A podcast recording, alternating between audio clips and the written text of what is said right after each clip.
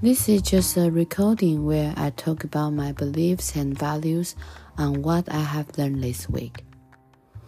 During this week, I feel like getting more conceptual knowledge to foster my philosophy of care and education.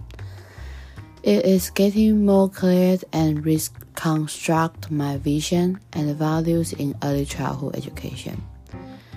This week, we revise Code of Ethics and the relationship between ethics and policies to give children the high quality of education and care.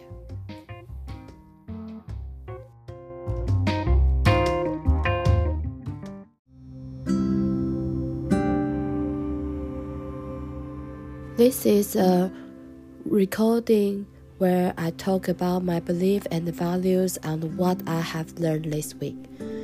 This week, what I learned about is about diverse abilities. How are we going to support these children with respective and encourage them to build up their sense of belongings and identification to settle in their daily routines in their learning environment?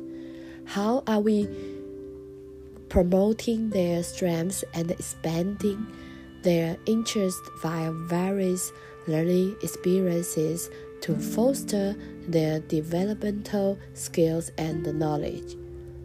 This makes me think about what I have seen in practices that we do submit the application to ISS or kids funding to get an extra help in the room.